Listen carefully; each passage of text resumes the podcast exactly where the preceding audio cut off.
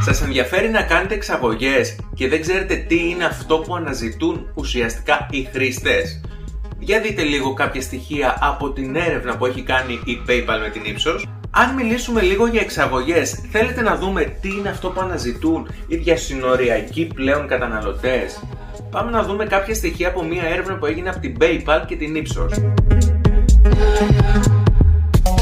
Αυτό που φαίνεται να αναζητούν οι διασυνοριακοί shoppers είναι 1. Η καλύτερη τιμή φυσικά. 2. Προϊόντα τα οποία είναι μη διαθέσιμα στη χώρα τους. 3. Προϊόντα τα οποία είναι δισεύρετα στη χώρα τους. 4. Δωρεάν μεταφορικά. 5. Ένα ασφαλή τρόπο πληρωμής. Επίσης, στο τέλος του βίντεο καλό θα ήταν να δούμε και τα προβλήματα τα οποία μπορούν να εμποδίσουν την ολοκλήρωση μιας αγοράς. Τα προβλήματα δηλαδή που προκύπτουν με βάση πάντα τις απαντήσεις των ίδιων των e-shoppers για την εξαγωγή των προϊόντων. Τι είναι αυτό που προβληματίζει τους e-shoppers? Νούμερο 1. Έξοδα αποστολής. Ανησυχούν για το πόσο είναι τα έξοδα αποστολής τα οποία θα πρέπει να πληρώσουν.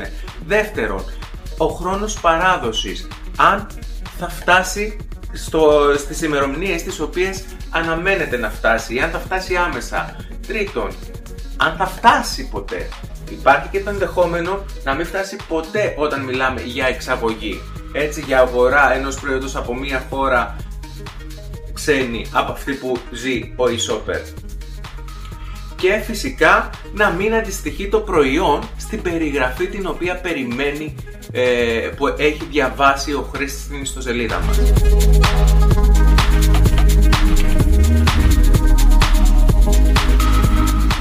Αυτό ήταν φίλοι μου. Τελειώσαμε και σήμερα. Άλλο ένα μάθημα έφτασε στο τέλος τους. Μπορείτε να απολαύσετε το καφεδάκι σας, την παρέα σας, το φαγάκι σας μέχρι το επόμενο μάθημα. Κάντε εγγραφή και σίγουρα πατήστε και ειδοποιήσεις για να σας χτυπήσει το επόμενο μάθημα. Θα είναι λογικά την επόμενη εβδομάδα. Εύχομαι να είναι την επόμενη εβδομάδα. Μέχρι τότε τα λέμε. Σας χαιρετώ.